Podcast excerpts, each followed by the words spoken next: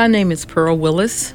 I am one of 13 children. When I was in my teen years, 13, 14, I struggled a lot with who I was, why I was created. Not not because at all that I was treated any different from my 12 other siblings. I just uh, I struggled. I felt like that um, someone had brought me here and left me. I was waiting on them to come back and get me. I didn't know who that someone was. I just knew that I didn't belong here. And that struggle led me to trying to kill myself. We are all on a journey. We are all at different points on our journey, and that's okay. I'm Steph Reynolds, Director of Partner Care for Shine.fm. The purpose of our journey is simple, but sometimes difficult. Keep moving forward, becoming more like Jesus. The feeling of isolation can consume you, of not belonging, constantly wondering, where do I fit in? This is Shine 180 stories of lives transformed by God because of your faithfulness. Here is Miss Pearl's story. I went searching out in the world. I was brought up in a Christian home. My, my father and my mother both loved the Lord. And, and so we came up, you know, going to church and learning about Jesus and all that. And, and so it was in my search that I met a young lady that grew to be my friend. It was through that young lady I was exposed to everything that my parents was trying to keep me away from. A friend of mine took me to the west side to a house and uh, she told me that she was going somewhere and she would be right back to pick me up. She went out and in this house, it was one guy that was there when she left. He mixed me a drink, and I wasn't used to drinking. I drank to drink, and I found myself fighting seven, eight guys. I was I was talking, but I couldn't hear myself talking, and uh, I was fighting, but my fist wasn't uh, didn't seem to uh, affect it didn't seem to affect them. So this went on almost all night. My rescuer was a man that lived upstairs from the house I was in.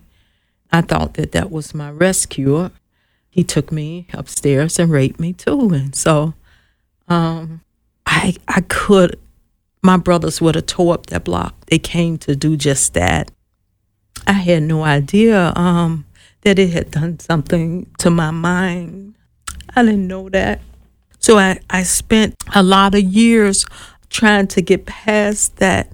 And then trying to get past that, I uh, was 16 and had my first child and 17 and got rid of that child at 18 and had my, my third child. And all alone, uh, I was drinking and getting high, trying to suppress what had happened that day. It got worse and worse. I uh, found myself doing exactly what I used to look at other people and laugh at women on the street prostituting and selling themselves. And I became one of them trying to support my habit. As time went on and my kids began to grow up, it was just normal for them to be in a house with a lot of people and people drinking and getting high and gambling, playing cards, and that became a normal for them. And I ended up moving on the west side of Chicago, and so it was a struggle walking up and down that street, knowing what had happened there. There, it seemed to hunt me, and I didn't know that the way to get away from that, how to get away from that. My kids uh, went over to my dad's house one day. We we were over to my dad and my mom's house, and uh, my children asked my father to come and pick them up for church, and I was unaware of that. When my father came, he sent the church bus, which came all the way from the south side of Chicago to the west side. I heard the horn blowing early in the morning on a Sunday, and they I could hear them scrapping about in the house and and I got up to see what was going on and and there they were putting on their clothes getting ready to go to church and I asked them you know what are you doing? And, and they said that granddaddy sent a church bus to get us for church. And I told them, I said, get your clothes and get out of here if you're going. That Sunday morning, they left and they went to church. And they came back and they began to tell me, Mama, Jesus could fix you. I kind of struggled with that because I didn't know I was broken. I really didn't understand what they were talking about, but I knew that I, I was tired of getting drunk. I was tired of getting high, and I didn't know how to stop. I knew that every time I tried to stop, I would get real sick, and I had to take a drink. I had to keep going, and that was the only way I could keep going, you know? They continued to go to church. I let them go on Sunday, and they would come home and pick me up off the floor and wipe my mouth and tell me, Mom, Jesus could fix you. so one Sunday I got up and um I got on that bus.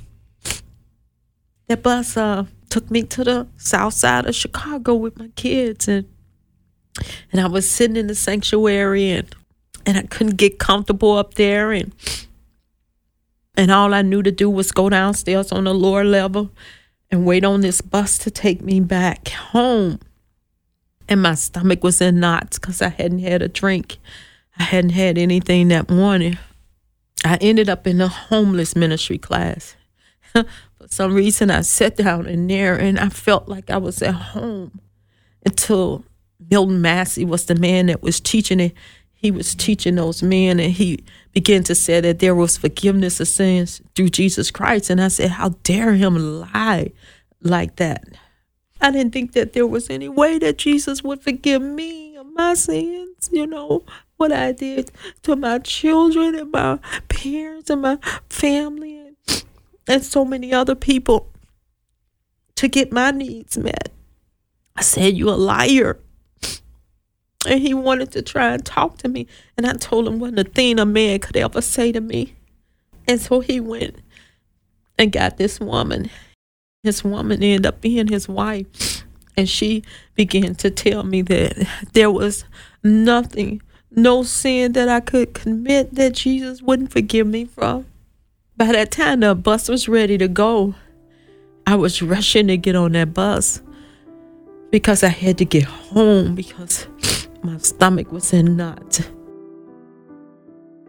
Running from her past, not believing that God is big enough to handle her sin, Miss Pearl must face the reality of a Savior who won't give up on her. I got back to the west side and I climbed those stairs and I went running for the refrigerator. And when I got there, I got on my knees and I began to ask this God if what He said was true, if He would help me, if He would just take the pain away. I'm sorry. He didn't take the pain away. But for the first time in almost 18 years, I felt clean. I was scrubbing myself literally sometimes two to three times a day. I was shower. I was trying to get the dirt off. Nobody told me it was an inside cleansing that I need. You know, I thought it was outside. I knew something had changed. I felt new again. And I vowed to follow him I got up, and that was the last drink I had taken. I was living with my youngest daughter's father at the time, and I, I told him, I said, we we had been living together almost 18 years, and I said that God had changed me, saved me, and if He saved me, He could do anything. We either had to get married, or I couldn't stay with Him anymore. I'll never forget His answer to me. He told me when he met me I was a whore and I would always be a whore. I got my children, and my mother came and got me. It was amazing to me because those things that I couldn't let go on my own, God just took responsibility for them and He did them for me. because I didn't know where we were going to stay, but the Lord let the whole building be condemned.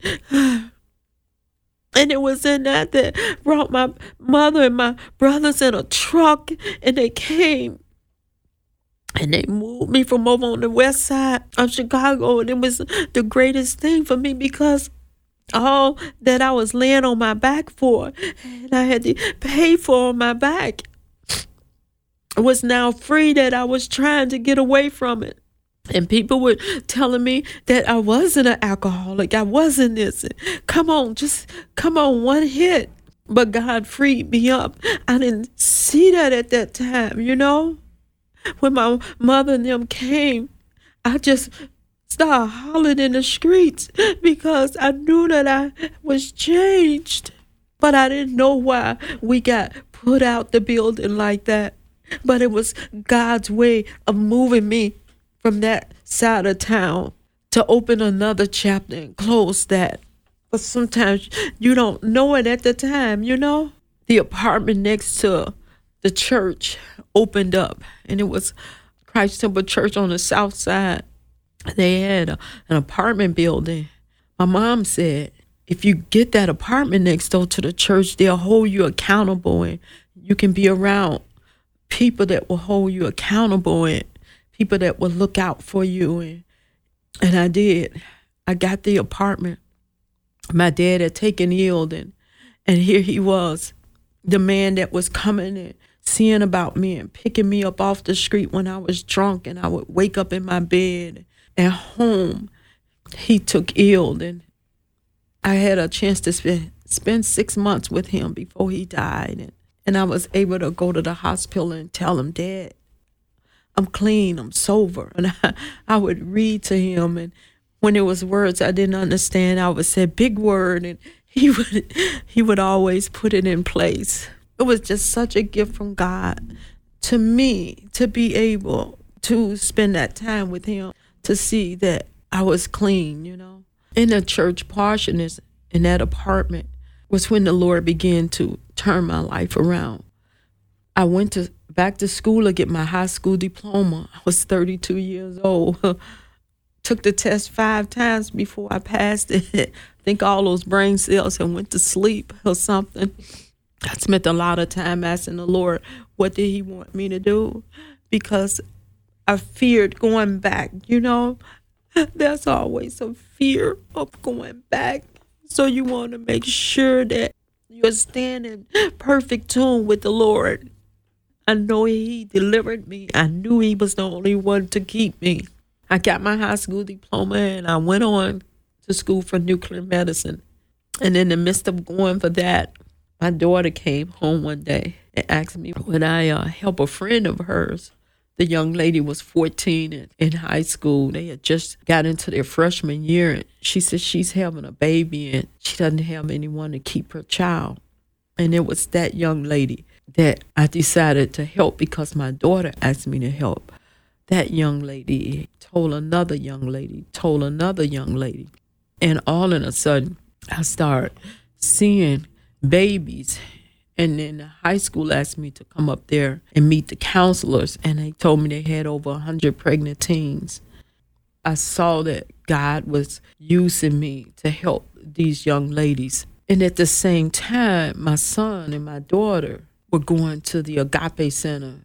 And in them going there, Bill Massey's wife, Cynthia, was discipling me. They were having a, a outreach for the community. They asked me what I share at that outreach, my testimony. Little did I know my children were, were sharing bits and pieces while they were at the center. My kids would bring kids home and they would be, Mom, we want you to talk to their mom. And I would be like, you know, about what?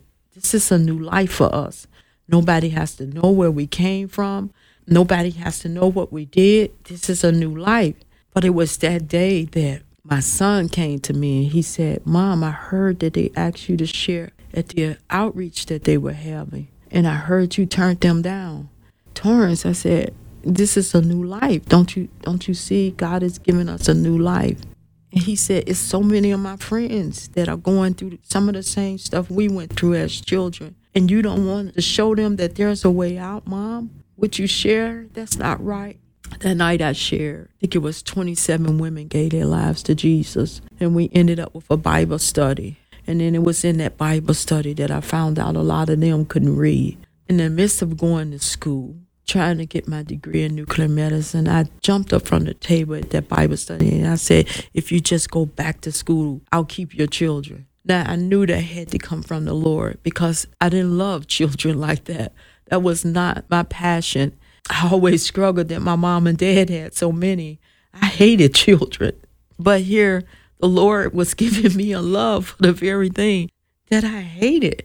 So these women began to enroll in school, and then these high school moms began to come. And, and because I had dropped out at such an early age, I was able to identify with them. And, and I knew that if they began to miss days out of school, then it would be so much easier to keep missing and keep missing. And so I began to tell the counselors, just send them to me. We could do paperwork later. We don't want them to miss a day out of school. In the process of that, the house, the little apartment became full because as women were giving their lives to Jesus, I felt like they needed to come out of their situations into a, a clean situation they needed to come out of the drugs. You know, how can you work with someone and ask God to deliver them and then God delivers them and then you send them right back into the mess that God delivered them from? And so the pastor said, There's no more room in that house, in that apartment. You can't put anybody else in there. So I told the children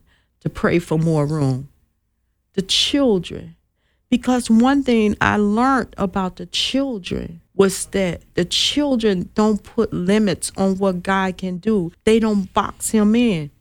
And it was because of my children, they began to attract more children. And we made a pact with each other. And one of the pacts we made was that my children, now that God had brought us out of that life, they were not to spend the night no more at anyone's house, but our house. And they could bring all the friends they wanted to our house because we knew now what was going on in our house. And my children began to bring their friends. 15 children turned into 25 children. I began to move the dining room table. I was daycaring and teaching children the good news of Jesus Christ. The church next door sent a lady over. Her name was Sister Little. Sister Little went back and told Pastor Lindsay, and they opened the church doors, and we ended up with a good news club with over 100 children. So anytime I needed a prayer answer, I would tell it to the children, and the children would pray. I would teach them how to pray. And God began to turn in my heart and stir in my spirit. And I saw the importance of teaching the children about Jesus I saw the importance of teaching them how to pray because if they know how to pray, they'll go home and pray for their families. I understood that if I put it in them, they had to go home and squeeze it out like a sponge upon their homes, their moms and their dads. So I began to put it into them and they would soak it up. And one day the question came from a little girl named Alicia. See, they would get all around me and everybody would have their hands up for something. And the Holy Spirit began to tell me this one and that one. And so I would call on this one and that one. And I would say, What is it that you need? And this little girl, Alicia, told me one day, she said, My dad keeps beating my mom. Can Jesus fix that? And I said, the next time he does that, stop calling Jesus. And she got her little sister. And weeks later, she came running back to Good News Club. And she said her dad raised his hand to hit her mom. And they just started shouting, Jesus, Jesus, Jesus. And they dad ran out of the door and he hadn't come back. And that was all all the other kids needed to hear. and they began to pray. And so I said, We need more room. There's no more room in Miss Pearl's apartment. We need more room. And these children began to pray with me. And we were passing every day 113th Street, the worstest block in Roseland. There were five drugs houses on that one block. And we would pass there every day going to Fenger High School to take Torrance and Kim, my two oldest children. My brother was a rehabber, and he would always say, They need to take that house down. That house is in bad shape. And we kind of laughed about it. I said, That old piece of junk. And one day on our way passing by, the Lord said, Stop the car. And my brother was driving. I said, Stop the car. He said, For what? I said, I don't know. Just stop the car. And he stopped the car. And I jumped out and I started walking around the building. I said, Lord, this old raggedy building is what you going to give us? And he said, Go on the inside. And I went on the inside, and whoever owned the building at one time had built nice, strong stairs and had painted it and put a new roof on it. And somehow, in the midst of that, they lost their house. And all I could think of as I stood in that building was myself. How the so often we're all dressed up on the outside, but gutted out on the inside. And I told the Lord, I said, if you could save me, you could do anything. And I ran, I got the pastor, I got Cynthia. Cynthia was pregnant. I had her crawling through windows with me. and we prayed on that dining room floor upstairs, asking God if this was the building, would He grant the money to purchase the building? I had $500 left for savings. I took that $500 and I bid it on that piece of property. And I bid it $12,500. And I had people calling me saying they would give me my $500 earnest money back and asking me, where are you going to get the other 12500 And I told them, if God can save me, he can do anything. And three days before we would have lost the earnest money and all, I got a call from a man from the Mustard Seed Foundation. He had saw the story of me teaching the children on TV 38, and he wanted to give me seed money towards whatever ministry I was going to do. And it was there. I was hollering and screaming and running backwards and forwards through the house. I got back to the phone and I said, Sir, it'll never make it here on time. I'm on a three day window now. And the voice said, We'll make it there. We have to walk it there. And that prompted four additional people. And that's how we purchased the first daycare center Roseland Community Good News Daycare. And the good news came from teaching the good news of Jesus Christ to the children all them years ago high school moms, and college and low income working moms is what we specialize in. They have to come to Bible study because communities like ours have lost hope. They're not going to find it in their education. They need to know about the love of Jesus Christ and how much He loves them and not how much a man loves them. We're not trying to get them just educated, but we're trying to get them to heaven to know and understand what it means to live a victorious life down here on this place called Earth. We have 48 now. That includes our after school kids. It's funny that we have 48. We've had 25 years, 48 high school graduates, 30 college graduates, and 26 special eds. I always laugh at the girls because we got so many moms in the medical field. A principal of Don Elementary School, associates of, of Trust Bank, moms in physical, respiratory, RN nurses, CNAs. And uh, I always tell them if I get sick, I know what, what hospital I'm coming to. It's been a long haul 25 years.